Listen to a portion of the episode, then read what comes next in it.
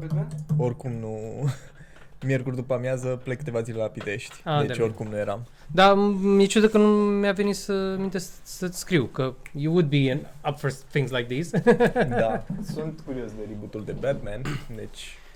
Why are you calling reboot? It's, Yeah, it kind of Ăsta nu e is. al meu, ăsta nu e al it's, it's a new thing. Tehnic și Spider-Man va fi un reboot de acum încolo. Meu. De ce? Păi, No Way Home a fost un fel de soft reboot, dacă stai să te Again, gândești. adică re- reboot la reboot. Știi? Da, da, da, da, da, da. Ok, ok. you reboot de reboot. De chiar v-a plăcut Spider-Man? Bă, super mult. Deci eu personal am, am zis așa, n-am mai, deci de la Endgame încoace n-am mai aplaudat și strigat la un, Dar n-a într-un trecut cinema. mult Bă, da, cum? A trecut, sunt trei Come ani. On. Și este Trei și, ani. A trecut foarte rapid, Deci- sincer. Dar e și primul filmare după pandemie. După pandemie, din timpul pandemiei. Da, True. Noi doi am fost împreună. Mhm. La... Ei, Hei, Jesus! la cinema! La cinema! ok. Uh, și d- cred că cel puțin de 10-11 ori a... Sau, sau nu a fost cu... Wait. Am fost a doua ori cu tine la cinema pentru Endgame. Doi ori am fost cu tine, o dată am fost nu, cu Ale și nu, nu, nu, Bogdan. nu, zic de No Way Home. La Neu, no, oh, am fost cu Ale și Bogdan și parcă am mai fost, dar nu știu cu cine. Am fost și eu atunci la Da. premieră. Zamfirica a fost la Zamfirica. Da. A, nu înseamnă că am fost în același grup. We clear that out. Dar Yes. da. Bă, a meritat. Aplauze 10 ori. Eram, what? Ce se întâmplă? Bă, da. Bă, hai că cred că fiecare a avut o ceva pe suflet când a văzut pe unul din ei. Bă, da, da. Hashtag spoiler alert, da. Deci, culmea... Mă, că au trecut deja Is două it a luni spoiler? aproape. Bă, people out there. Uh, știi care e chestia? De exemplu, I was more invested cu Andrew Garfield, deși nu văzusem filmele lui. Dar pentru că l-am tot văzut spunând I'm not in it, I'm not in it, I'm not in it și văzându-l că e acolo Da. eram Dă-te frate, dă-te mă de aici Cu de ăsta vii tu la noi I, I mi s-a părut a great move Și după aia deja te așteptai să fie Tobey Maguire de partea aia altă Da, Un minut da, mai târziu. Da. da, dar mie mi s-a părut că, bă, uh, Andrew a avut așa prezența de spirit. Deci scena aia cu uh, Make us believe you're Spider-Man. Băi, deci acolo a fost o dinamică superbă, deci o chimie, eram, bă, băiatul ăsta chiar se pricepe. He's good at this stuff, știi? Și mi-a plăcut super mult. Deci ac- acolo m-a câștigat Andrew big time din scena aia. Dar ce părere ați avut de faptul când era el, uh, mă, cred că dăm la spoiler acum, e foarte nașpa. Dar când i-a zis Toby că e, ok, iar un Amazing Spider-Man, părea foarte down cu totul. Și eu sunt curios dacă ar fi să fac un Spider-Man 3, dacă ar putea face o poveste Bă, să da, explice decăderea lui. Păi nu, dar într-un fel, uh, eu, mie mi s-a părut că mai degrabă a fost un fel de call-out the fans and the... True a fost Că un pe tre- call-out. chestia asta, bă, da, eu sunt la mai lame dintre voi trei, adică nu mi-am terminat trilogia, eu, mi-a murit prietena, a fost nasol, știi? și normal că zic, bă, you're amazing, nod to, adică na, făcând așa un wink-wink către, bă, faptul te chema Amazing Spider-Man. Și eu cred că are sens, pentru că filmul 2 cam acolo l-a lăsat. Știi, deci de bine de rău. Acum ce știu din povești, că n-am apucat să-l văd. Dar știu povestea, de bine de rău.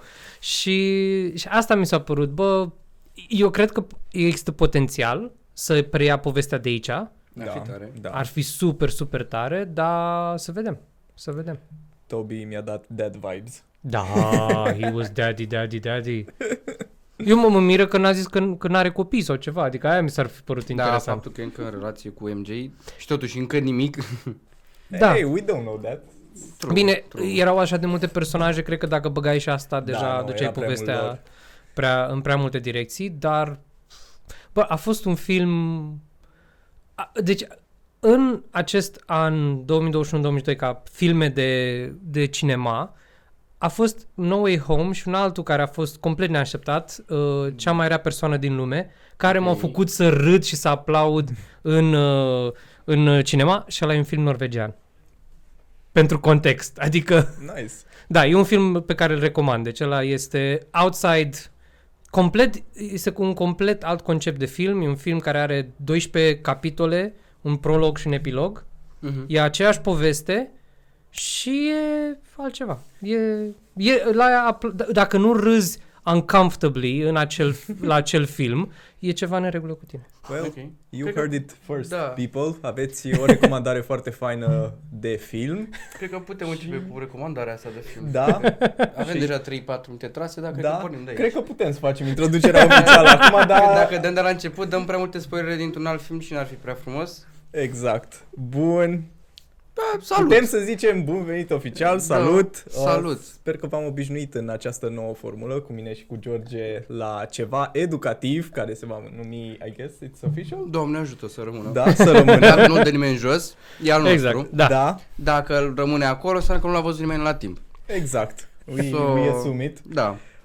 Um, și astăzi avem un invitat uh, foarte special. Um, un invitat pe care eu l-am cunoscut în 2016, atunci ne-am cunoscut și am aflat la... Într-o, în, a fost în cadrul unei conferințe și am aflat că este un public speaker foarte bun. În acea conferință totodată mi-am dat seama că este și un graphic facilitator foarte Ce? bun. We'll get to that. Uh, nu dăm toate secretele de la început. După aia, ce am, am început să te urmăresc pe social media, toate cele, uh, am aflat că faci mult mai multe chestii în implicare în educație, în urbanizare, un pic de politică, uh, un TED, nu, două TED Talk-uri? Trei. Trei TED Talk-uri, like, Măi, Trei. Adi Despot. Măi, Așa. Adi Despot. it, it was right there, știi? da, da, da. Uh, un uh, barman and uh, am I missing? Pentru că și- sunt mult prea multe. Și muncitor în construcții. Ca să fie totul complet, da. Ai și păreri în timpul zugrăverii, în timpul A, conflictelor? Adică, aia, aia este din tinerețea mea pierdută când aveam 18 ani, da. E o poveste aia în sine. Vedem dacă avem timp și pentru aia. Da, am încercat să sumarizez cât se poate de mult uh, CV-ul tău, care este foarte divers. Dar, if there's anything that we missed, pot să zic ce știu eu despre el? da, te Așa, rog, hai, hai să începem follow-up, așa. Da, follow-up. exact. El a făcut foarte frumos, acum eu o să dau cu noroi în el. De exemplu, This is not scripted. Good, good inside joke there. mulțumesc frumos.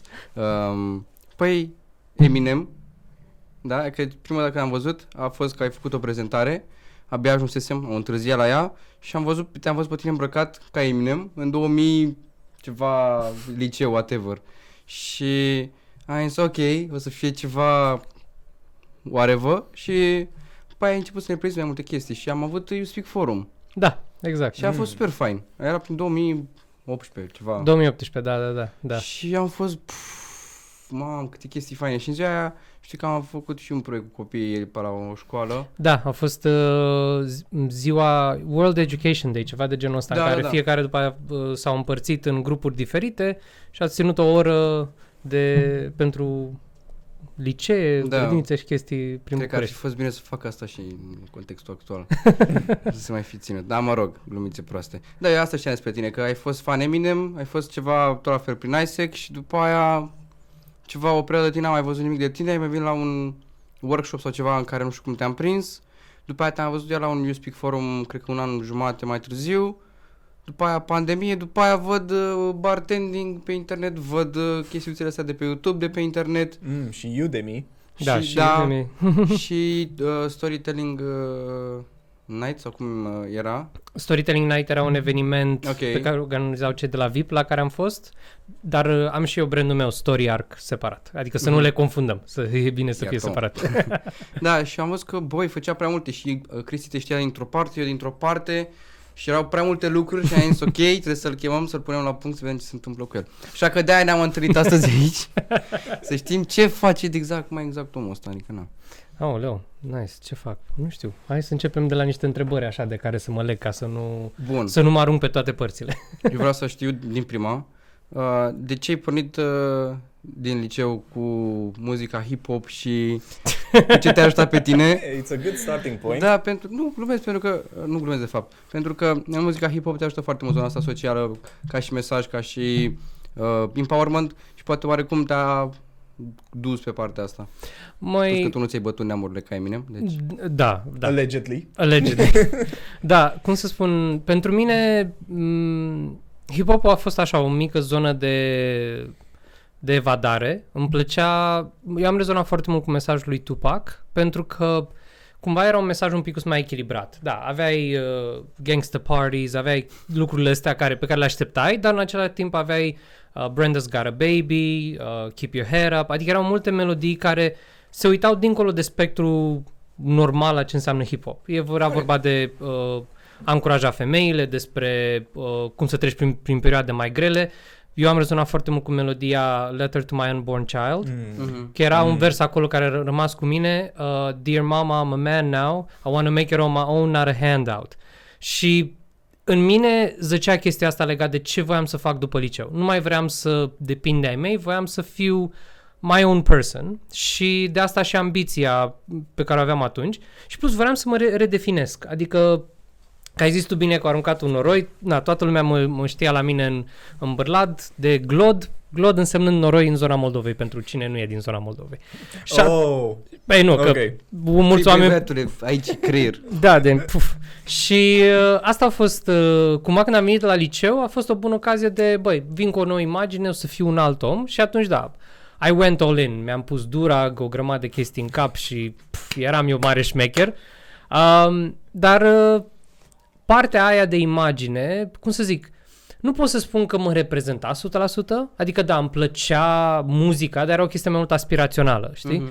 Eu eram un quirky introvert trying to be with the cool kids, but wasn't really a cool kid, știi, și... Na, dar uh, muzica, pasiunea pentru muzică a rămas. Am crezut după aia când, m-am, când am părăsit uh, liceul și m-am dus în Sibiu că, bă, o să tot rămân așa. M-am îmbrăcat așa vreo câteva luni și după aia mea că am dat seama, bă, nu, e, e trebuie să las asta în urmă, nu mai funcționează.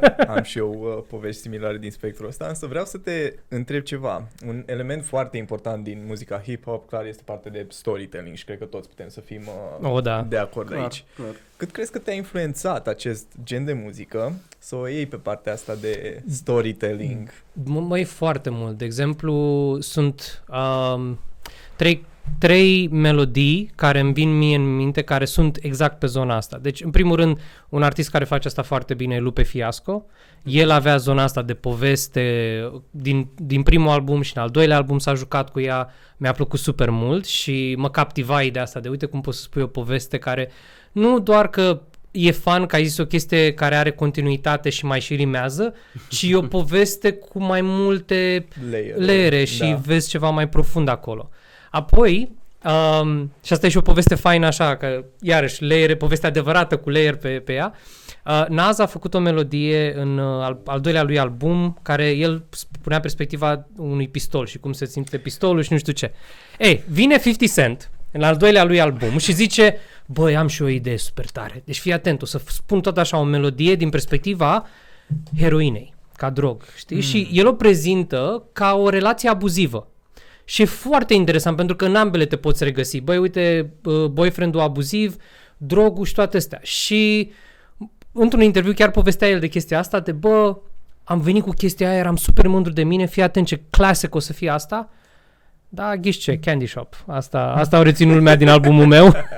și, și mă captivau exact lucrurile astea, că băi, e multă poveste, mult sâmbure în, în ceea ce, ce zici, într- în, într-o anumită poveste și da, m-a captivat. Și ultima, ultimul exemplu de poveste a fost dintr-un proiect uh, pornit al lui RZA de la Wu-Tang Clan numit Gravediggers, care este mult mai dark, dar din nou mă captiva ideea asta de cum să să mergi într-un anume tip de personaj, să vezi lumea într-un anume fel și să lași anumite emoții să curgă și să vezi ce descoperi on the other side.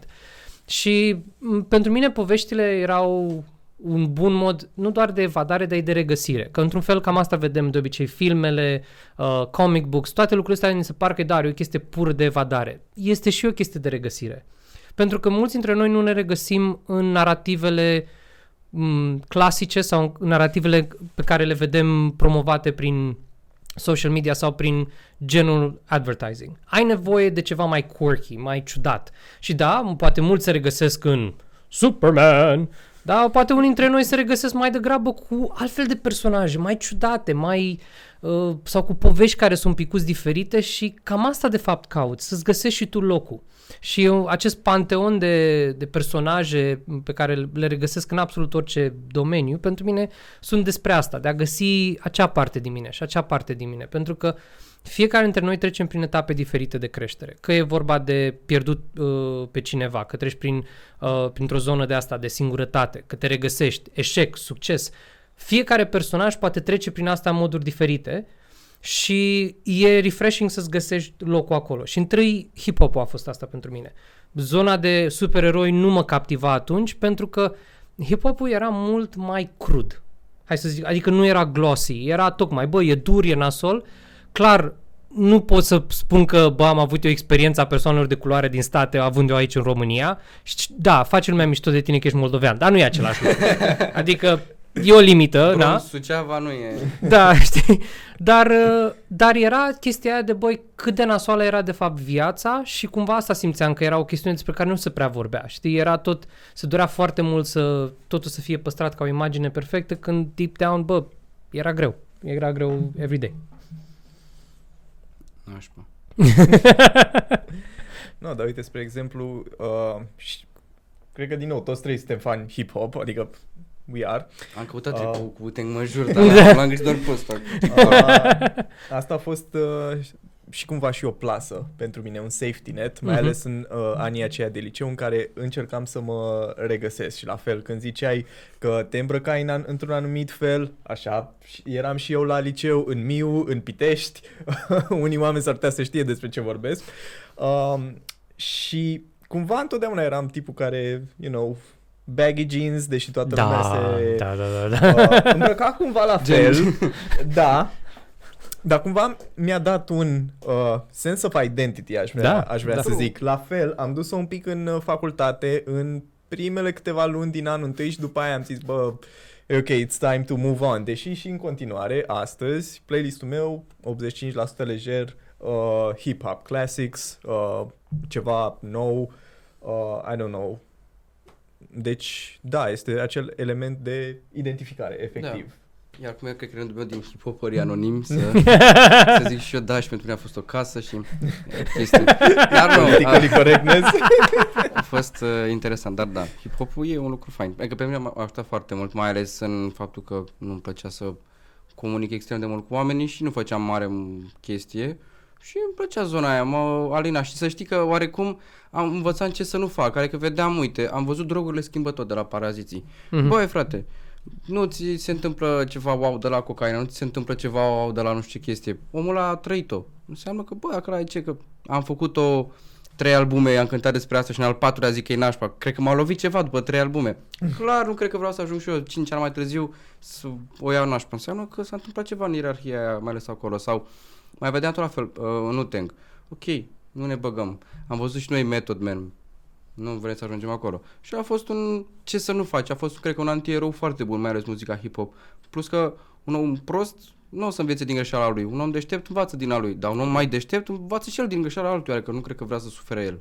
Că vezi la ăla deja suferință. Vrei și tu de ce să vezi cum se simte? Asta e altă problemă. Dar mă rog, despre tine. Uh, bun. Tu mai exact cum ai ajuns să vrei să faci tot ce faci acum? Cum ți-ai găsit drumul să faci ba una, ba alta?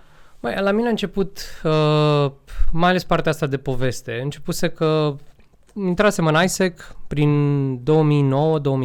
2009-2010 și mă captivase ideea asta de educație făcută într-un mod fun. Adică mie de, de mic îmi plăcea să învăț. Aveam un campionat cu, cu fratele meu de ținut minte capitalele lumii și totdeauna căutam țările la cele mai este și ne băteam ca să știm, ține minte. Deci îmi plăcea să învăț. Bă, dar școala am urât-o din draci. Și atunci asta a fost uh, my gateway drug între între ceea ce fac, în sensul de educație făcută fun. Și am zis, ok, super tare, mă bag, îmi place chestia asta. Și în același timp, după aia a devenit ceva mai mult de atât, pentru că participasem la o conferință în Germania, tot organizată de ISEC. Era un concept foarte uh, diferit, pentru că timp de șapte zile era o conferință de leadership, dar vorbeai despre tine, despre lucrurile prin care ai trecut, care sunt valorile, misiunea ta. Pe principiu trebuie să-ți conduci ție viața înainte să conduci pe altora. Uh-huh. Practic, leadership-ul are fundație în leadership personal. Și în spațiul ăla, pentru prima dată, am început să vorbesc despre povestea mea și de unde veneam eu și cine sunt eu și cum sunt construit ca om. Și acolo a fost contextul în care am vorbit pentru prima dată de uh, cum eram bătut uh, acasă, cum am fugit acasă o noapte întreagă ca să, de frica bătăilor uh, de la fratele meu, cum după aia m-a, m-a violat și m-a abuzat sexual vreo 2 ani. Și era o chestie pe care, care aia era sub imaginea de rapper în liceu. Aia era dorința mea de reinvenție. Pentru că chiar ultima oară când se întâmplase, fusese în ziua în care trebuia să dau, cap- dădeam capacitatea la geografie. Și atunci a fost ultima oară și am zis, băi, asta e ultima oară, de aici eu mă reinventez, știi, ca pasărea Phoenix din cenușă, știi? Mhm. Și, dar cum am prins avânt, dar societatea înapoi mi-a dat și altfel de bullying, tot așa de, într-un fel că se și vedea că nu eram ceea ce uh, promovam, dar eu eram bucuros că puteam să fiu altceva decât ce simțeam eu că sunt. Ce învățasem acolo era că, băi, dar nu trebuie să fii altcineva. Nu trebuie să te dai a fi alt om ca să te simți acceptat în lume. Și aia a fost pentru mine, nu nu știu, e ca și când cineva m-a scos din, dintr-o peșteră și mi-a zis, uite, asta e lumea adevărată. Și de atunci am prins curajul ăsta să-mi spun povestea. Mi-a venit ideea un picuț idiotă câteva luni mai târziu să scriu o carte, luând povestea asta, punând-o în- într-un mod în care și altcineva să poată să, să, să se lege de povestea aia și să răspund la anxietatea tânărului pe la 23-24 de ani care termină facultatea și își pune întrebarea Who should I be? Știi? Și de asta dă în titlul la carte Be Who? Be Me. Era conceptul ăsta de, băi, nu căuta în afara ta ind- indicele tale de identitate, găsește în povestea ta, găsește în cine ești tu. Un- De unde ai venit tu? Nu trebuie să fie o chestiune de rușine, nu trebuie să fie o chestie de care să fugi, din contră, îmbrățișează-o. Și apoi asta mi-a informat și felul în care am devenit trainer și, și speaker, pentru că majoritatea discursurilor le încep cu poza aia cu mine în liceu. Nu fug de chestia asta. Sunt pe principiu, da frate, ăsta eu, eu de aici vin. Nu stau acum să mă ascund în spatele realizărilor mele ca să vând ideea unui mesia perfect care, mamă, ce o să vă, ce o să vă minuneze. Poate reușesc să vă inspir și nu zic, poate, cred că dacă fac asta de ceva timp înseamnă că mi iese. Dar ce vreau întotdeauna să subliniez este we're all quirky, suntem toți ciudați, suntem toți misfits într-un anume fel, hai să îmbrățișăm asta, hai să ne dezvoltăm curajul să ieșim din cochilia respectivă, făcută cu cap, nu trebuie să, să facă toată lumea ca mine, puneți toate, toată povestea într-o carte, e periculos câteodată o chestie de genul ăsta, că și eu am trecut prin perioadele mele în care mi-am pus foarte mult la îndoială dacă that was a good idea, dar a fost ok.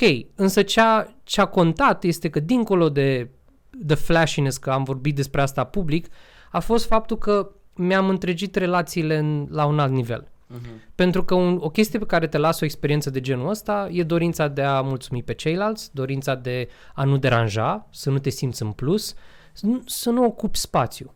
Și asta este o chestie pe care o simtă foarte mulți, foarte mulți tineri și cumva e păcat că avem oameni care chiar au ceva frumos de oferit lumii, dar se simt că sunt în plus, simt că ocupă prea mult spațiu și eu sper prin ceea ce fac, pe lângă efectele și componentele uh, business ale muncii mele, să ofer și oamenilor care poate nu se simt la locul lor, băi, e ok și să le ofer și spațiu în care să facă asta, să facă primii pași, pentru că e păcat să ai o singură viață și pe aia să o, să o petreci așa în, uh, în ascunziș și în rușine. Uite, ăsta e un subiect foarte bun, pentru că simt că nu vreau să zic generația asta, pur și simplu, de la un, de la un anumit, nu știu, de la 17-18 ani încolo, uh, e o perioadă în care de obicei ai foarte multe idei. Ba, aș vrea să fac asta, aș vrea să încerc asta, aș vrea să intru în X organizație, aș vrea să am propriul meu business. Dar de foarte multe ori, uh, oamenii sunt în,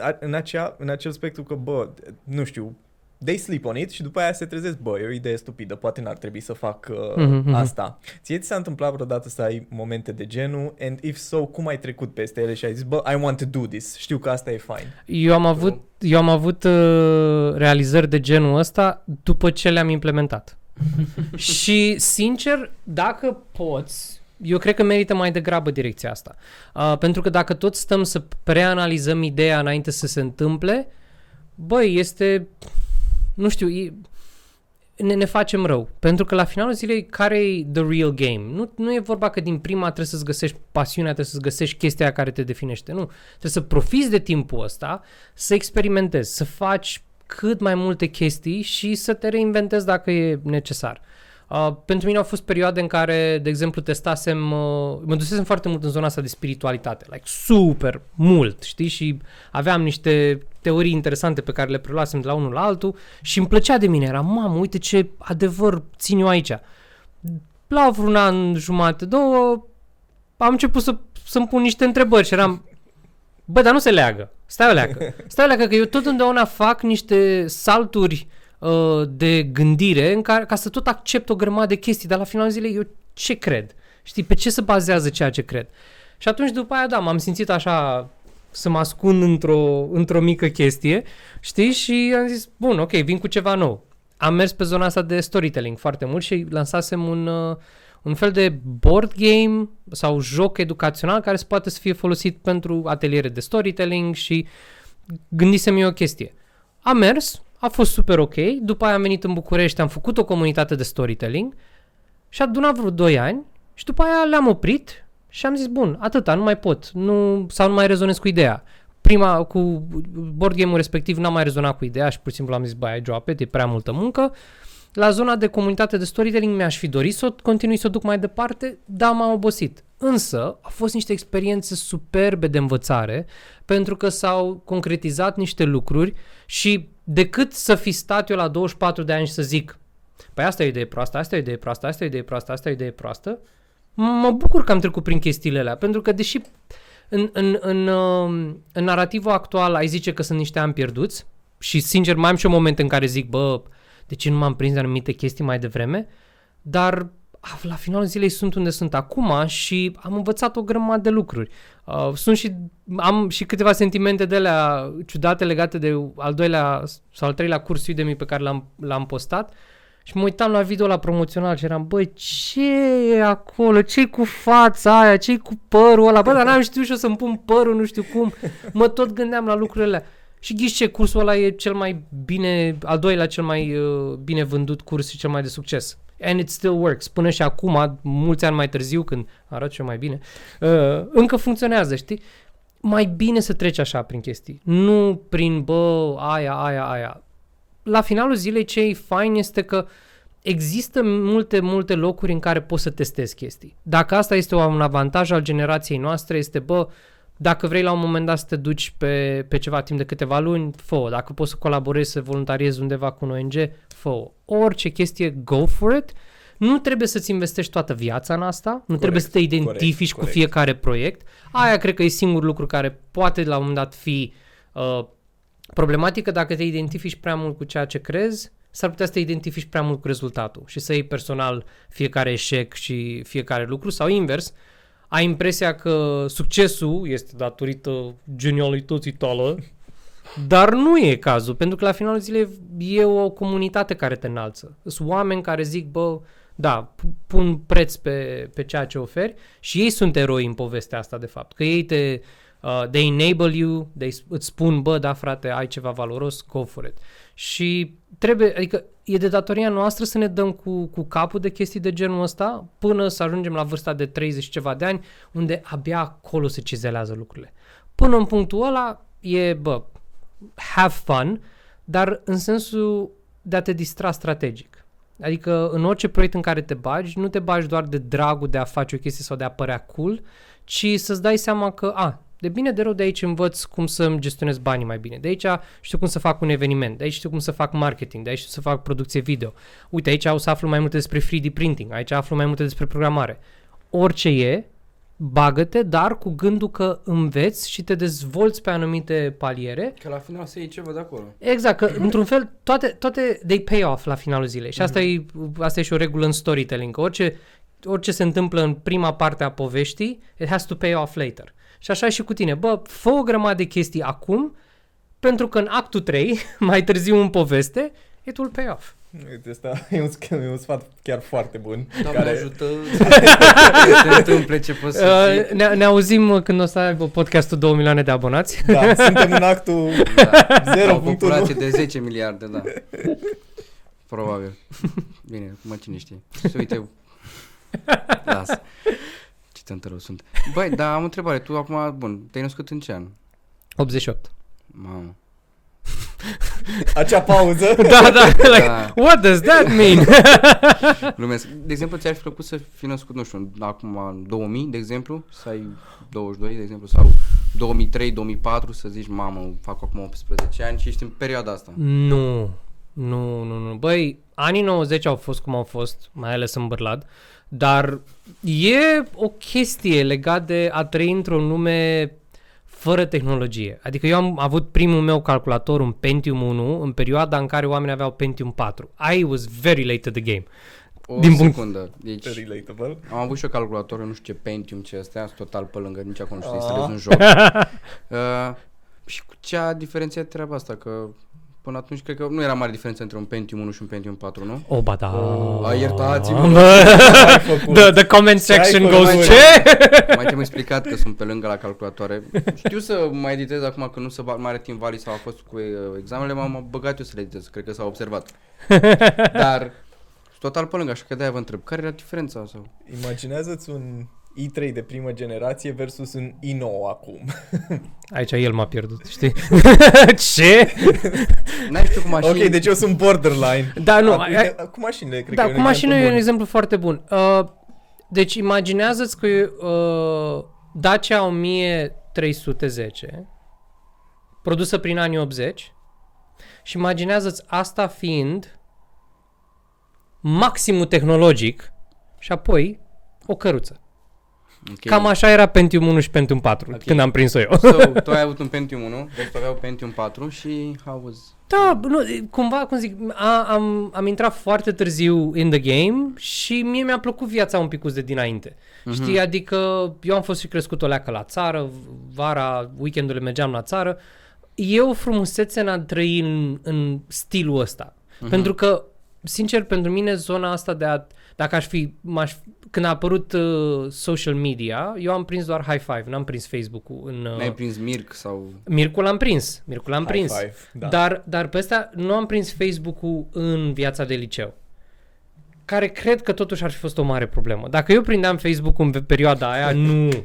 Nu. Versuri Tupac, versuri No, Eminem, adică se scria eu- și cu capa și de, cu de, adic. de bine de rău, deci poza aia de, de, de care tot zic, aia era poza mea de profil Fac pe, pariu. pe high five și toate astea și dacă vă zic și caption-ul, nu mai zic, dar partea bună, high five is down. Eu mi-am căutat pagina, am vrut să-mi găsesc pozele vechi, nu mai e. S-a dus. Așa că Facebook, freedom. Facebook, pe de altă parte, pentru cei ca mine, încă există și am niște chestii de care mi-este foarte rușine acolo, dar on we move. Mai sunt? Uh, de, lasă-te Da, da, da. Nu, nu sunt, le-am șters. Allegedly. Allegedly, da. Nu, dar la modul su- super sincer, îmi place, îmi place că am trecut prin etapele astea pentru că înțeleg punctul și apreciez mult mai mult punctul în care ne aflăm acum. Mhm. Pentru că alții s-au născut pe principiu, păi normal că un, le- un calculator are 100 de giga stocare. Eu, faptul că aveam 2 giga era o chestiune de... "Oh", Știi, sunt, sunt niște lucruri legate de etape de creștere și de dezvoltare care zici, le apreciez altfel pentru că știi cum a fost înainte. Și nu e neapărat vine din zona aia de nostalgie, de boomer, cât sunt niște competențe pe care ți le dezvolți, pentru că nu te aștepți ca lucrurile să fie funcționale și user-friendly. Asta ne-a învățat pe noi, cel puțin, cel puțin pe mine, uh, faptul că lucrurile nu mergeau și când totdeauna erau uh, awful, era că, bă, trebuie să înțeleg cum a fost creată de omul care a gândit-o. Și atunci, după aia când vin orice tip de software nou, merg pe exact aceeași idee. Bă, dar ce a vrut de fapt omul să facă aici? Aha, a, a, ori alții să uită la chestiile care sunt acum create, dar care sunt create pentru oameni super advanced în niște chestii și sunt mulți oameni care sunt acum gen, păi da, dar și cum faci? De exemplu, să stai să înveți editarea audio de la bază, mulți oameni n-ar ști pentru că n-au trecut prin etapele alea mai Mhm. ciudățele în care înțelegi cum funcționa Fruity Loops pe vremuri sau Da. cum alea, știi, Windows Audacity. Movie Maker. Eu am încercat, eu am Oh. învățat să fac editarea în Windows Movie Maker. Și așa am făcut pentru mult, mult timp. The worst possible Doar thing. mâinile nu... Păi, îți dai seama că mă dureau mai multe chestii și capul de la atâtea chestii. Dar a, that was the thing, știi? Băi, te, te înveți cu lucrurile alea și după aia te poți adapta mult mai ușor la orice chestie care vine ulterior și și înțelegi de ce bă, this is a great thing. Adică mm-hmm. am stat, am aveam videouri pentru cursurile mele online care la început, mi-aduc aminte, dura vreo 3 ore să se, să se randeze. Și eu acum fac asta într-un minut jumate și am, sunt ceva de genul, bă, Wow. Nu știu dacă trei ore e bine sau rău. Pe A- asta era aproape realitate. o oră la randat episodul, un episod Pentru de genul. aproape de o oră, nu? Cam, uite, cel cu, pot să știu sigur, ăla cu Mori, ep- episodul cu Mori, pe episodul 2, am avut undeva la 3 ore de editat și 3 ore de randat. Dar uh, a avut o oră și un sfert, o oră 20, ceva de genul. a, eu cred că pe vremea aia nu puteam să fac așa ceva. Adică să, să am un... Îți dau un semestru. De, de, de, deja de la 10, de la 10 minute în sus, puf, mega crash, sunt sigur. Wow. Tare. Tu ai fost și, mamă, iar, intrăm în alte subiecte. da, da, da. Tu ai avut și zona asta de politică în care Da. te-ai dus. Da, uh, contextul a fost în felul următor. Eu plecasem în 2017 în Olanda și um, fiind, o, le- fiind foarte dezamăgit de alegerile din 2016, Mhm. partea cu G13 și simțeam că, bă, nu, nu mă regăsesc în ce se întâmplă, adică nu cred că ăsta e locul meu.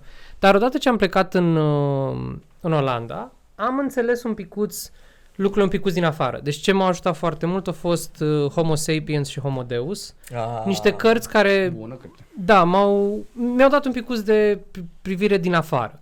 Și pe aia mi-am dat seama, băi, stai puțin, la finalul zilei lumea e creată de noi, pentru că totul este un artefact și un construct social. Guvernele, partidele, tot ce vezi în jurul nostru, banii, tot e un construct social. Culmea, spusesem asta în primul meu curs din 2015-2016 pe care l-am creat, dar mi-a venit înapoi la un alt nivel de înțelegere. Și atunci am zis, bă, păi, this is the perfect time. Pentru că USR-ul văzusem ca fiind o, o, pe- o chestie care se crea atunci foarte interesantă. Și acum am întors în 2018, super pus pe treabă, m-am implicat în, uh, în filiala Sector 3 și primul lucru pe care îl văzusem e că băieții nu se precepeau deloc la recrutare. Adică întâlnirea în care cunoșteam partidul era ca un fel de terapie de grup în care stăteam și ne plângeam de Negoiță, de PSD, de Dragnea și eram ceva de genul Bine, și noi ce facem ca să rezolvăm problema? Eu nu venisem la să mă aud pe mine uh, vorbind despre problemele mele și de problemele altora. Vreau soluții. Și atunci am intrat și am zis, ok, dar cu o condiție. Pot să mă ocup eu de partea de recrutare? Așa că, fiecare dată când erau întâlnirile cu partidul și cu simpatizanții, eu pregătisem un picuț ISEC style.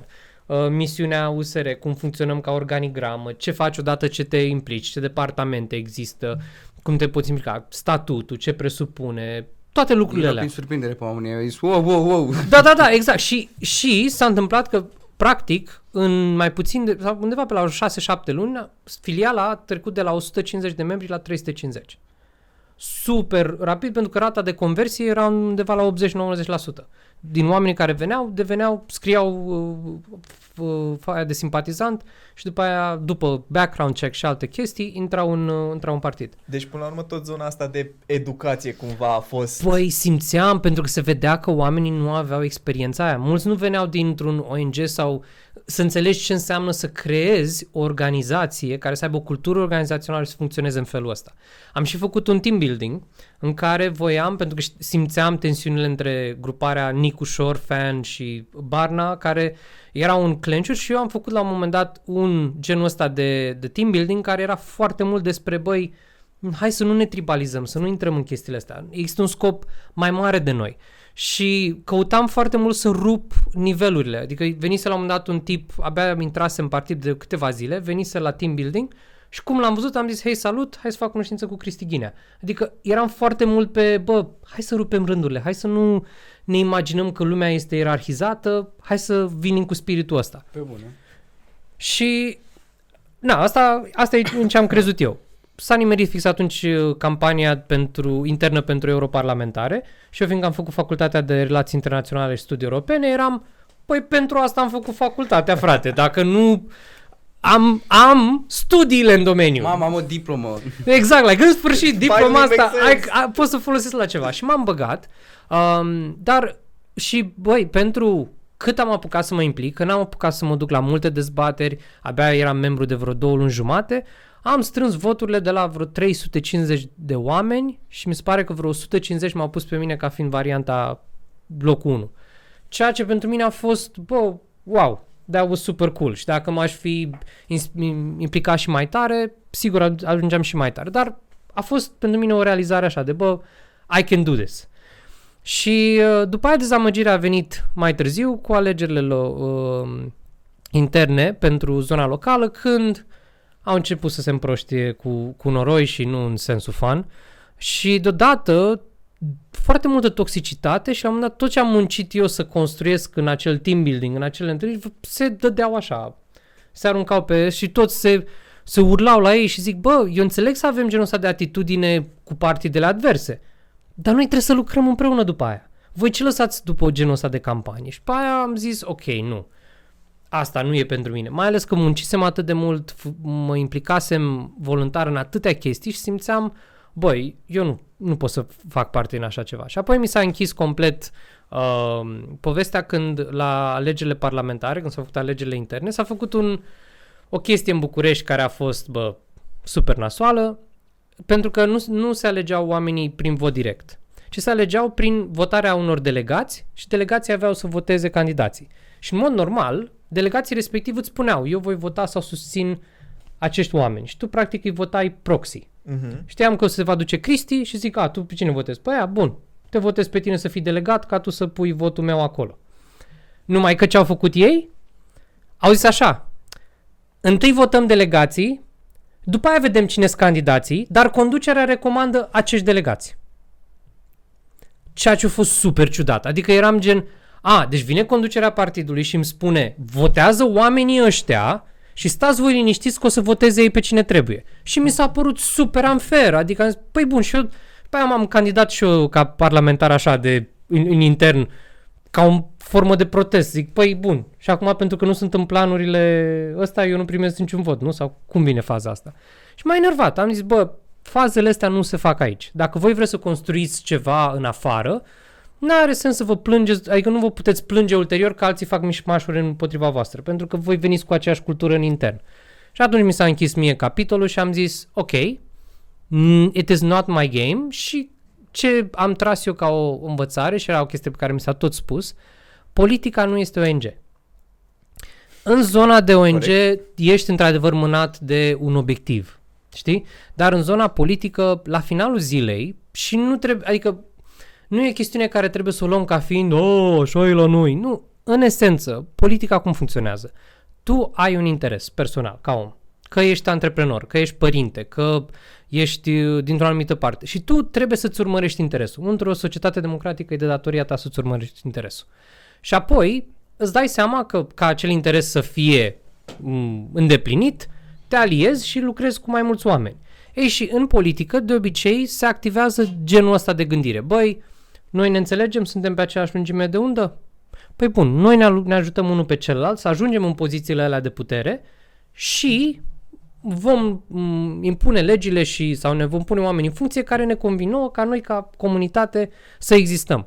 Poate să se ducă în zona foarte nasoală, poate să se zună și într-o zonă mai ok, dar la finalul zilei ăsta e jocul. Uh-huh. Și, uh, din păcate, în politică nu poți să o iei pe zona ONG cum am dus eu. Adică a fost o leacă de gândire, nu neapărat flower power, a fost cu o gândire concentrată pe oameni, de a uni oamenii, doar că nu ăsta era interesul lor. Interesul lor nu era să se înțeleagă bine cu ceilalți, interesul era de coagulizarea, uh, coagularea puterii, pentru a-și atinge uh, interesele de a ajunge în anumite locuri și ghice, ăla le-a ieșit. Eu mi-am dat seama că nu vreau să mă pervertesc, să mă duc în genul ăsta de a face, a face lucrurile. Dacă ei vor să o facă, be my guest, have fun. Dar eu personal atunci am zis nu, eu vreau să fac lucrurile altfel. Poate o să fie un partid care o să aibă o altă mentalitate, dar din ce observ, este natura apei în care notăm. Pentru că la finalul zilei, dacă valurile sunt cum sunt, you learn to surf. Știi? Nu merge cu notul. Îți dai seama că, bă, dacă not normal, te înghit valurile. Da. Și atunci ori îți construiești o plută, ori un submarin, dar nu poți să te aștepți că lucrurile o să meargă de la sine. Și na, asta a fost o lecție mai dură, dar o lecție utilă pentru cine se bagă în politică. Ce crezi că ai învățat din zona asta de politică care poate să fie util pentru zona de business în care ești implicat? Mm, ideea de alianțe, care oricum era în mintea mea, dar cumva simțeam că în zona de politică, bă, e bine să nu mergi pe genul ăsta de chestii, dar ideea de a-ți construi alianțe în domeniul în care lucrez.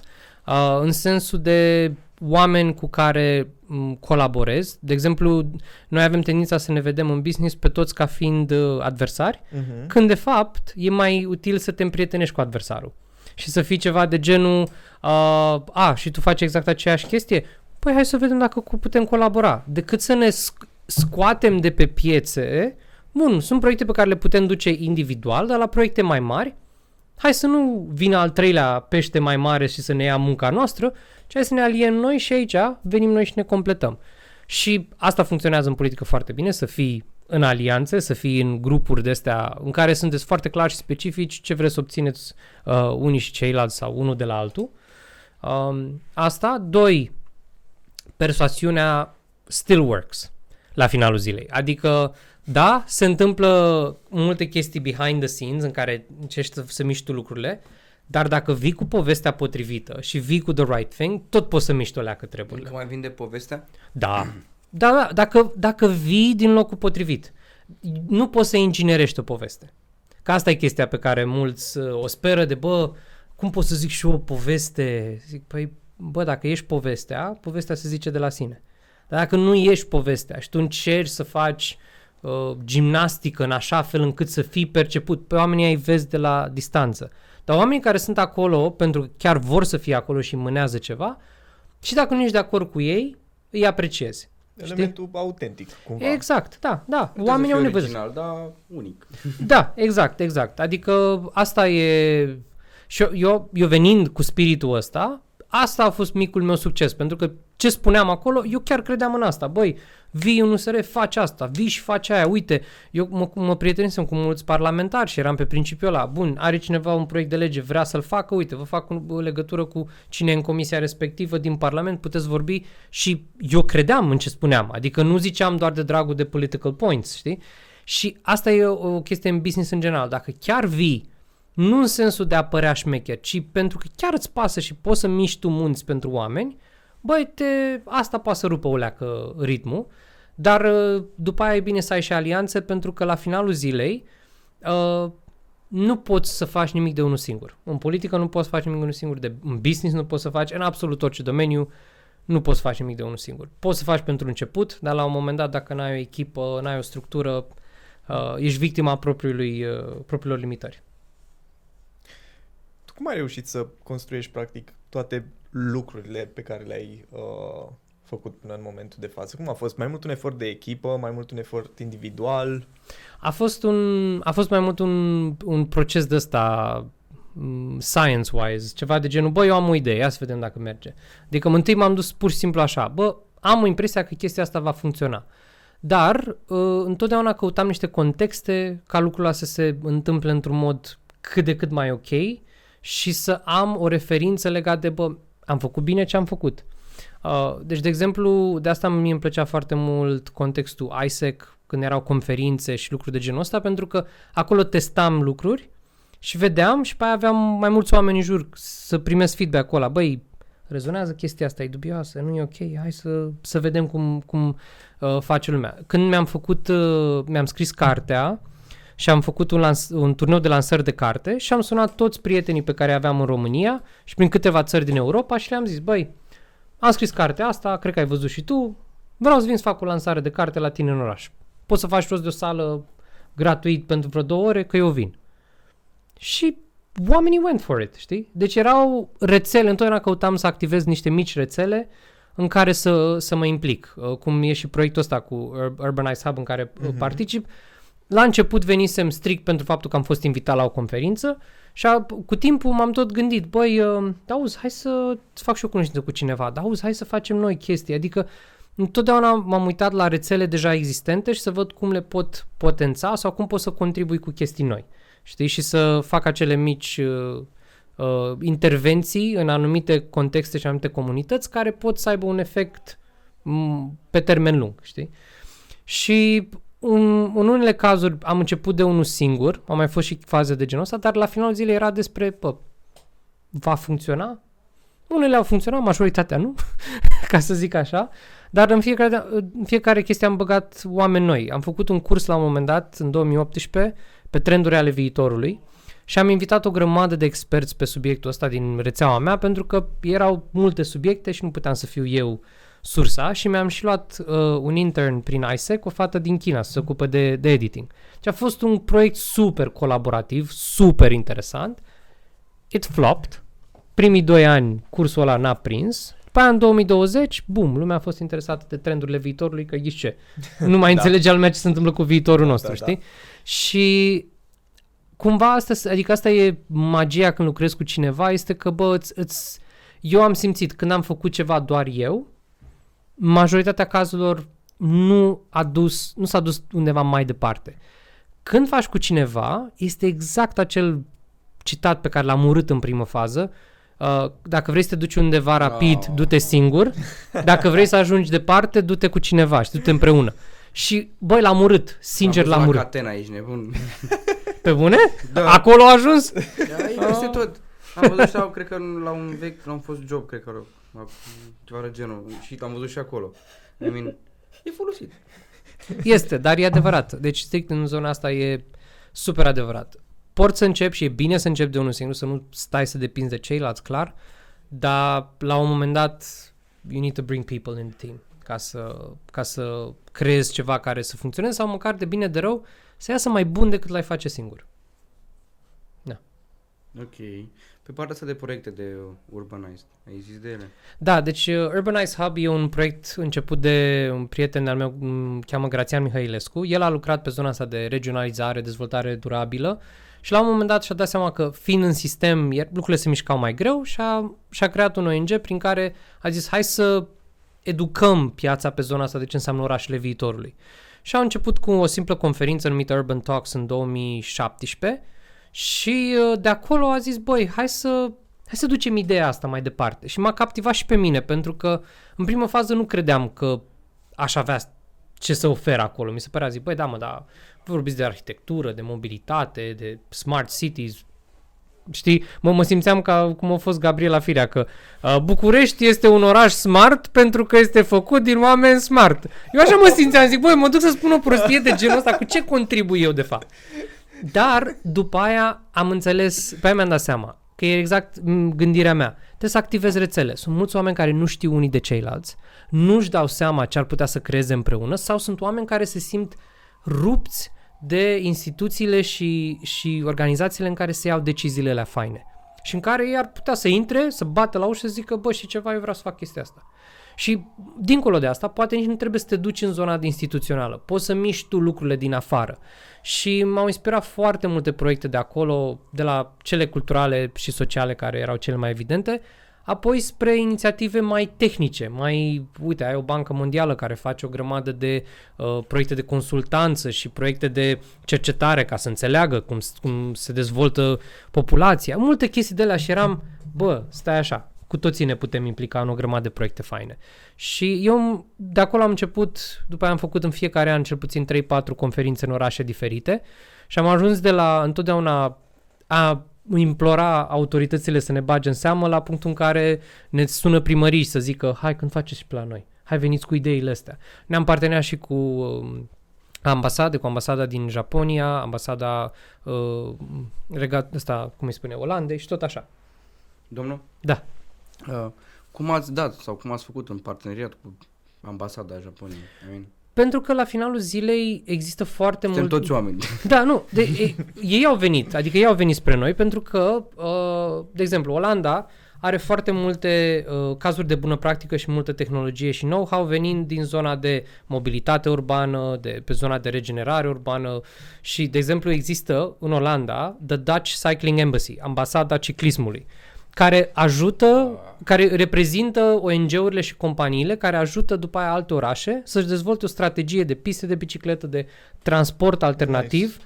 și ei asta promovează. Japonia la fel, pe zona de smart cities și pe multe, tot ce înseamnă genul ăsta de tehnologii, au oameni și ambasadele sunt un mod, bă, au interesul ăsta, băi, dacă avem ceva de export de oferit către alte țări, păi hai să o facem.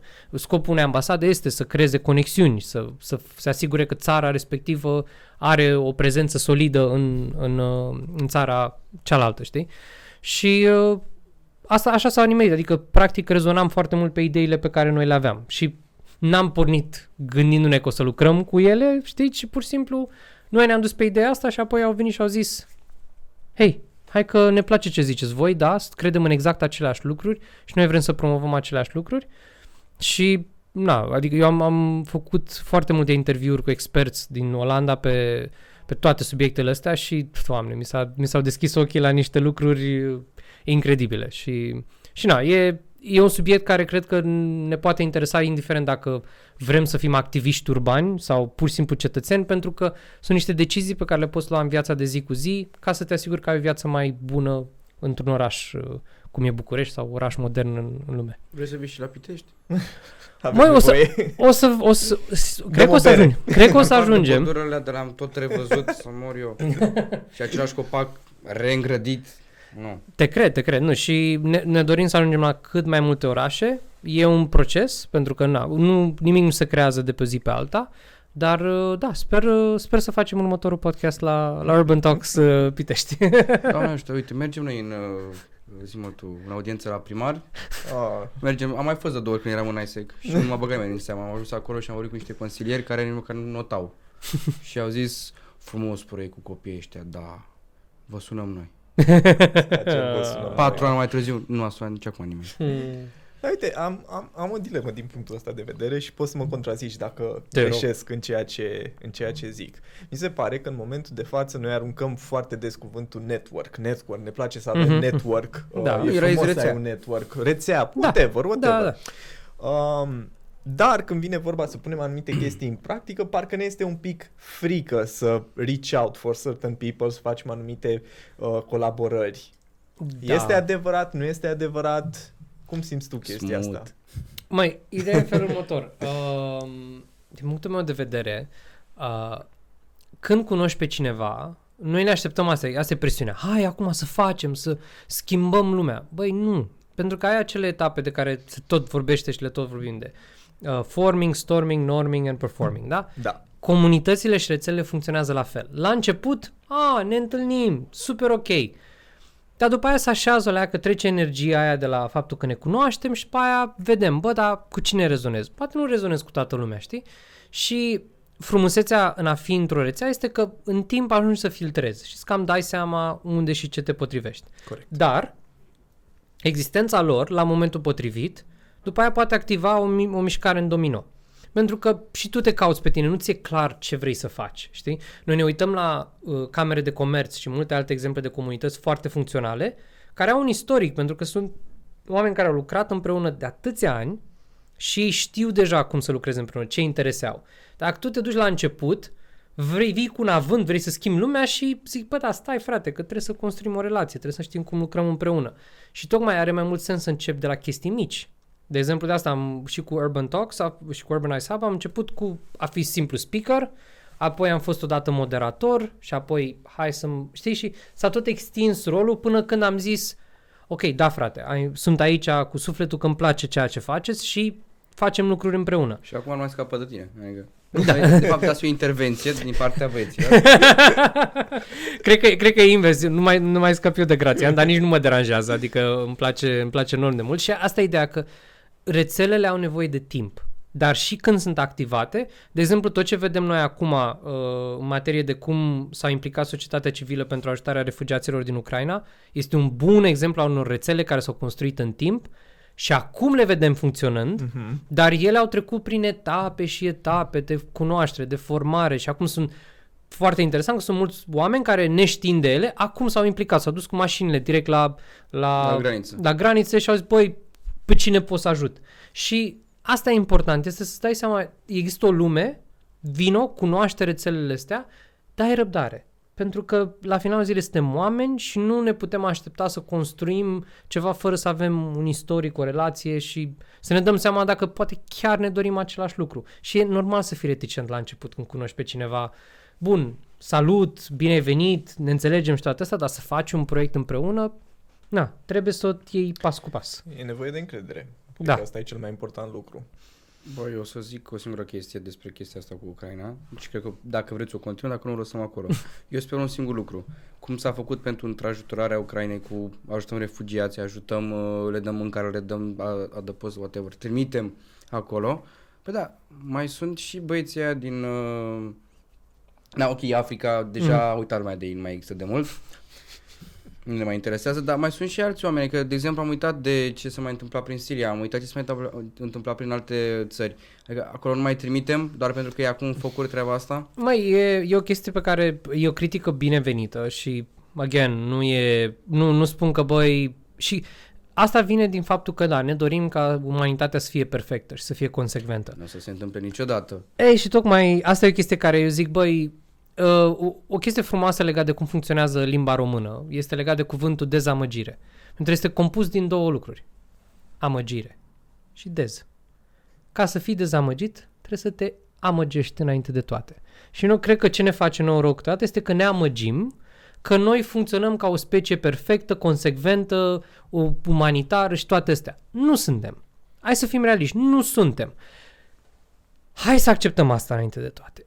Odată ce e asta ca referință, nu spun că nu trebuie să ne ridicăm la un anumit standard, nu mă înțelegi, deci putem să ne ridicăm la un anumit standard, trebuie să muncim pentru asta, dar ca să ajungi într-un punct trebuie să știi unde te afli. Tu dege- degeaba îți propui să ajungi în Maldive dacă tu nici nu, tu gândindu-te că ești în Las Vegas. Nu, ești în București, frate.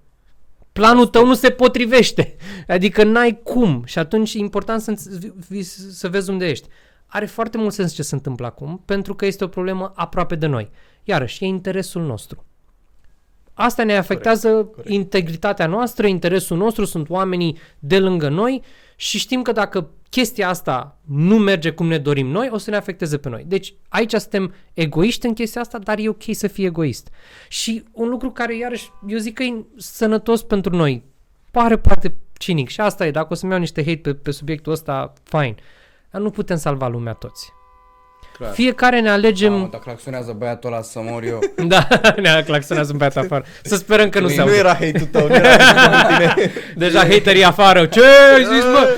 Deja două, ca, două tabere care unii nu știu cum să te omoare mai repede și unii nu știu cum să te ardă. Da. nu, dar e, e chestia asta de chiar nu poți. De asta și în business nu, ți se recomandă. Nu lucra, nu crea ceva pentru toată lumea. Alegeți o nișă. Și fiecare își alege nișa pentru care poate. Clar. Eu mai degrabă mă gândesc, băi, faci tu chestia asta pentru lucrul ăsta? Bravo, super tare.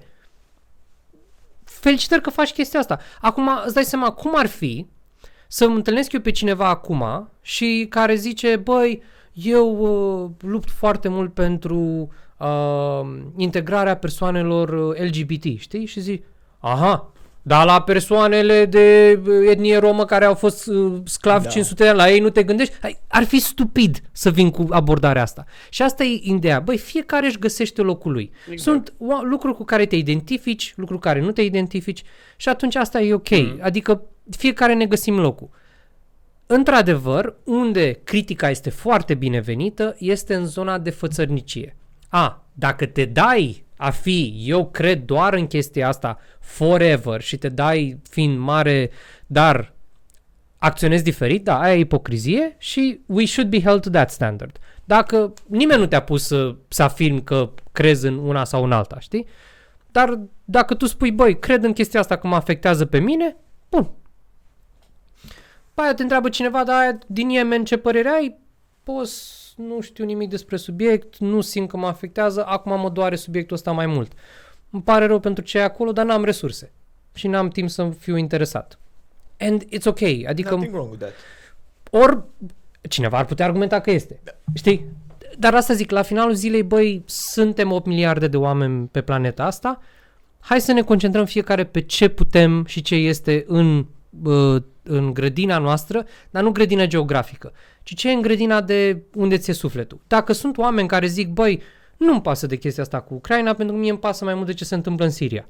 Bravo! Da, măcar fă acolo ceva. Da, exact. Deci dacă ești undeva și you're doing stuff, bravo, uh, poate poți să spui și de asta, băi, eu nu am timp de chestia asta pentru că ghiși ce am o firmă cu 100 de angajați sau am un ONG sau un, un spital sau am o școală care nu are timp de așa ceva. Da. Și, again, băi, e de înțeles. Nu toată planeta trebuie să se oprească să, să facă aceeași chestie și cred că acolo e greșit. Să ne așteptăm ca toată lumea să gândească și să acționeze într-un același fel. Aia, de fapt, e o chestie periculoasă pentru că e acel groupthink. Da. Suntem grupuri, comunități, rețele, fiecare face ce putem, știi? Pe principiul ăla. Eu la asta vreau să zic o singură chestie. Ca după ce se va termina, Mhm. ok, am fost toți bun, m-am dat peste asta, mă scuzați.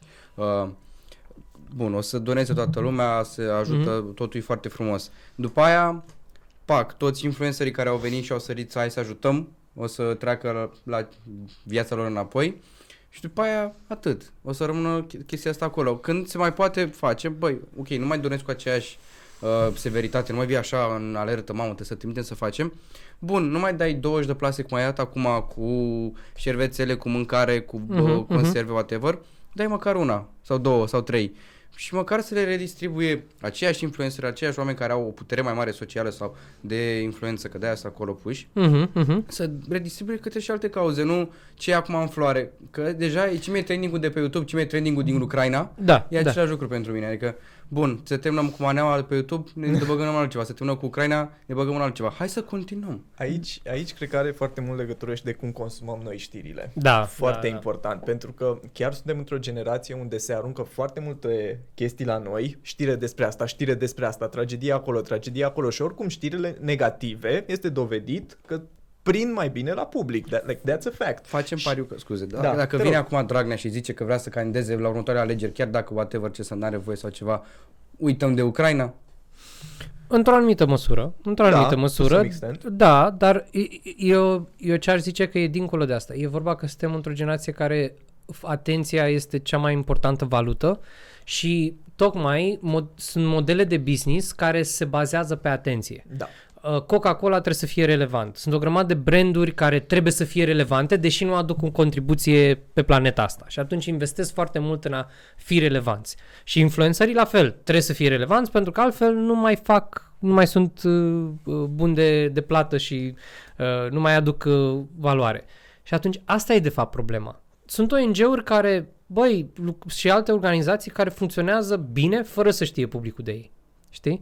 Și aia e mai degrabă problema. Că la finalul zilei m- unii vin din, dintr-o intenție de băi, chiar pot să ofer m, uh, pot să folosesc rețeaua mea pentru ceva, dar oamenii au venit pentru altceva. Adică, bun, Mincuțu face strângeri de, de uh, chestii și fo- foarte bine că face asta, Da, da, de full. dar uh, hai să fim serioși, noi am venit la Micuțu pentru glume. Dacă o ține 2-3 ani de ținut, de ăsta, după aia am dat, bă, bă, Micuțu, te rebranduit, ești altcineva acum, știi? Și e normal ca anumite chestii să fie temporare. Dacă o faci pentru că îți pasă și o folosești pentru ce trebuie, băi, cât te implici, bun. E absolut ok. Problema pe care o am eu este cu branduri care doar se implică de dragul de a câștiga imagine, știi? Yes. Adică când aveai Amazonul care, uh, we're in this together. Nu! No, we're not. Nu, frate, voi ați, voi ați crescut în perioada asta, dă-vă încolo, mai bine tăceați din gură, știi? Sau Coca-Cola care vorbește despre happiness sau reclama aia de la Pepsi cu, m, mai știu, Caitlyn Jenner care a dat Pepsi-ul la poliție, toată gata, lumea, pace, da. știi? Adică ălea, îl, cu aia am eu o problemă, știi? Zona aia cringe în care, băi, de ce te bagi? Chiar vreau să văd un ucrainean care e pe tank, apără și în același timp desface și un Pepsi și să zică că viața e frumoasă. Aia, atunci o să o cred. Dar Băi, până atunci... Băi, de, acum la modul super serios, eu azi chiar am comentat pe, pe o postare care a fost virală pe LinkedIn în care Am văzut. era o fată, o, o fostă Miss din Ucraina, din Ucraina, Ucraina din dar Ucraina. care făcuse niște poze clar cu un fotograf uh, uh, oficial și avea o pușcă care clar nu era o pușcă de, de combat, uh, avea și braids făcute, asta mi-a, mi-a, mi-a semnalizat cineva, avea braids făcute. Era foarte gătită. Era gât Efectiv. și era, pur și simplu, băi, clar tu ai adus un fotograf. Ea care știa că vine războiul și s-a pregătit. Da, dar nu, nici măcar nu era pe front. Sigur nu făcea parte dintr-un regiment sau ceva de genul ăla. E, alea, alea sunt nasoale.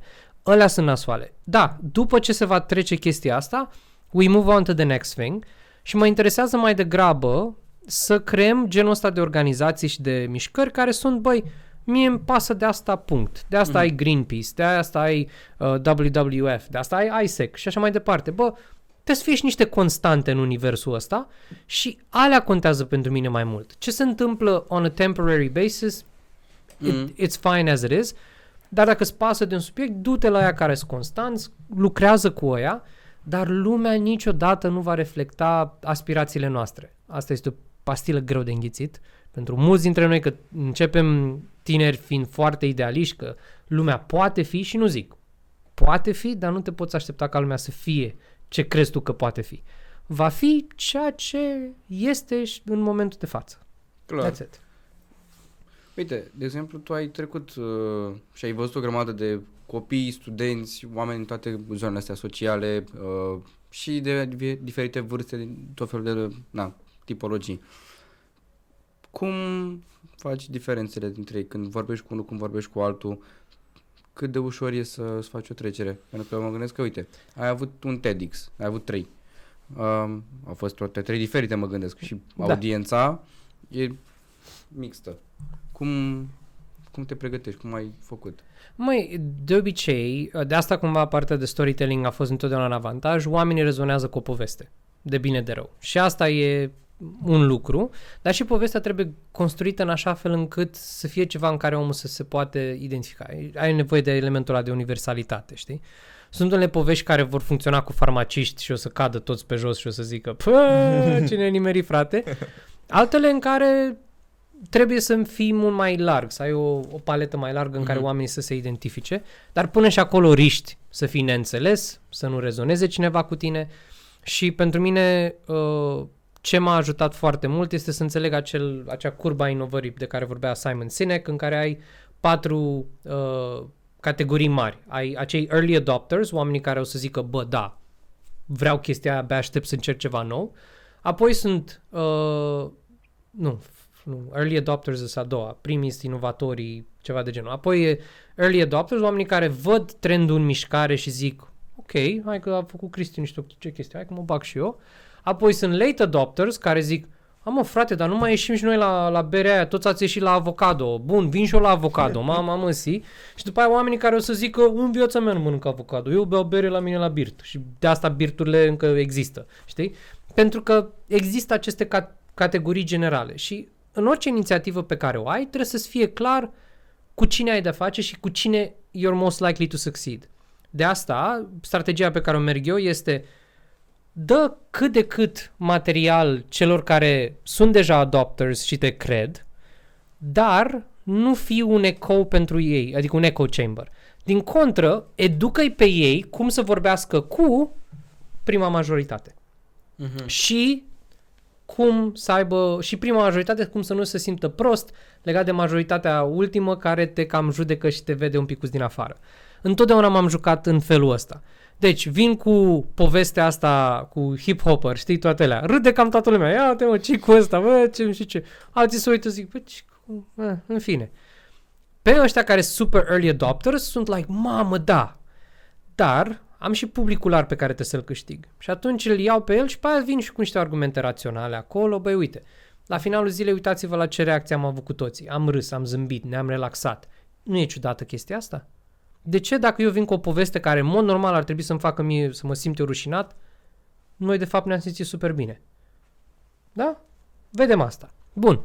Și după aia vin cu alte subiecte, dar în, în esență trebuie să înțelegi unde te afli și cât de reprezentativ asta e cu populația. Când vor mă duc în zona de urbanizare, e un alt subiect complet diferit, altă audiență și trebuie să educi complet în alt mod. De exemplu, când vorbești de urbanizare, da, pe lângă zona de uh, borduri este, a, păi trebuie să lărgim strada ca să curgă traficul. Nu. Cu cât faci, cu cât lărgești strada, cu, cât ai mai mult multe bine, mașini. Da. Și îți faci, pro- nu, trebuie bă, piste de bicicletă. Hai mă, piste de bicicletă, hai mă, lăsați-mă, că asta, să, asta fac copii când sunt nu știu ce. Ei, eu folosesc asta ca material. Eu fac mișto de oamenii care fac mișto despre astfel de chestii.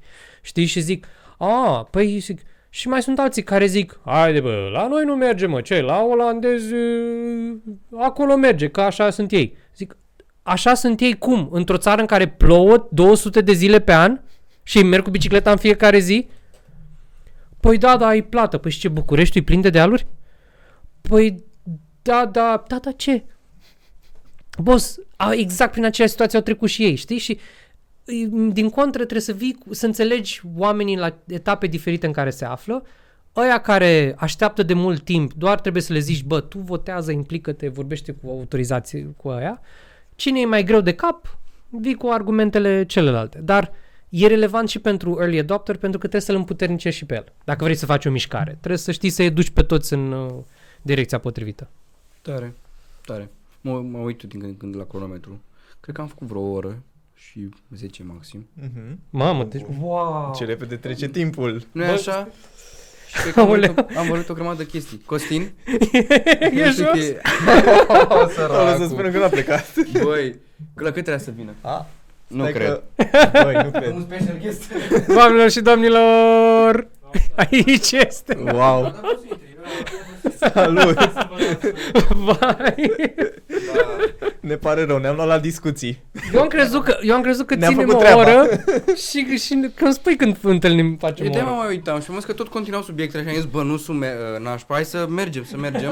Dar e bine că Dar- ai putut intra, Costin, felicitări. Noi încă acum atragem. Poți să saluți oamenii. Hello. Perfect. E un Da. segue bun către... Why not? Da.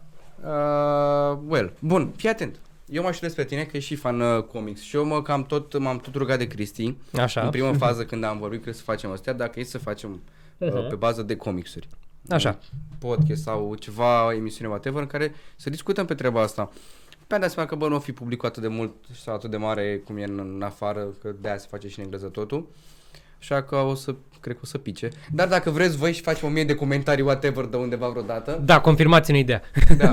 Uh, dacă Aici vreți să facem jos. despre comicsuri. Da, mamă, abia aștept să vorbesc despre seriale, mai ales Marvel și DC, că doar ta cred că mai știu. Da, nu, acum, într-adevăr, could be an idea, Da. dar nu știu, cred că simt că, că putem să facem 3-4 episoade cu tine. Aoleu, like, da, da, there da. is so much to talk about. Bă, de asta e bine să le luăm pas cu pas, din punctul meu de vedere. Exact. Acum sper că am deschis cutia Pandorei și de aici vedem unde, unde deschidem celălalt. Din un român adevărat cu păreri. Da? Deci, ok. Din partea mea ești friend of the show, Băi, mersi, mersi. deci, uh, da, eu chiar cred că și ăsta ar fi un episod uh, care ar merita un follow-up peste ceva săptămâni, să mai intrăm și în alte, Why și în not? alte subiecte. Why not? Eu știu că tu ai o teorie, mi-a zis Cristi că ai una și ai să o păstrăm Despre să nu aflu Infinity nici eu. War.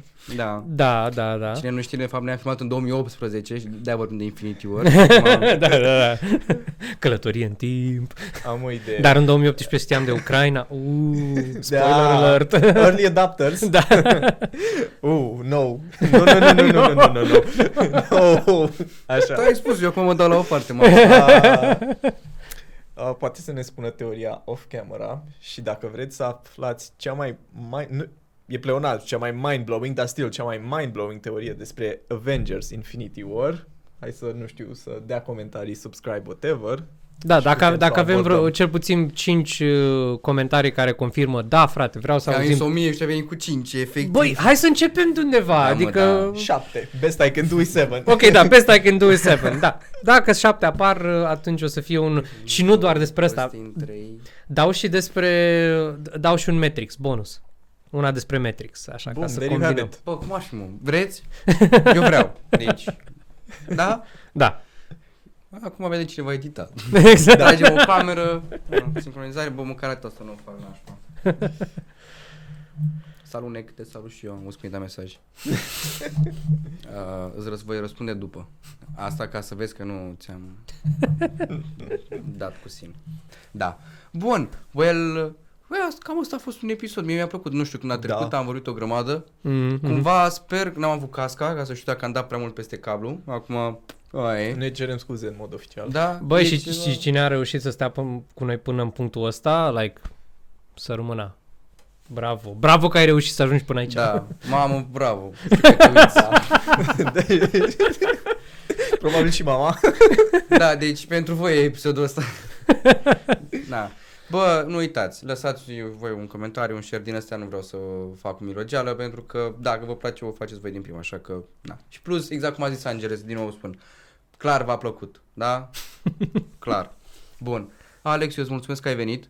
Mersi și o de A fost invitație. șmecher tare și, sincer, aș vrea să mai fac un episod, mi-a plăcut ce am vorbit un pic pe partea asta de Ucraina. N-am nicio treabă, uh, nu vreau să mă implic uh, pe, pe zona asta să zic că eu știu ce e corect sau nu, clar, m, adevărul mereu undeva la mijloc, că sunt o grămadă de alte jocuri pe acolo.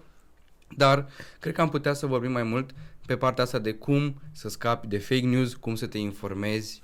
Mhm, mhm. Aș vrea să m, mai citim, ne mai documentăm, dar Da. chiar aș vrea să discutăm ceva pe zona asta pentru că m-am săturat să văd, băi, când am văzut chestia aia cu Arma 3, Mhm. la antena, chiar la antena 3 sau Oh. ce joc era la Arma 2, Arma 1, whatever, joc Da, cu, Jesus. cu avioane care uh, ventau gloanțele și eram, băi, bro, și apoi a dat băiatul ăla pe TikTok cu, vezi, bro, că e un link de pe YouTube de la un joc.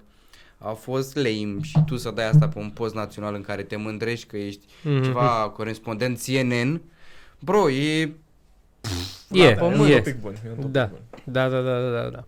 E, e chestia asta, adică uh, spoiler sau hai să zicem un teaser legat de chestia asta, e foarte mult despre ce am discutat noi, constanta.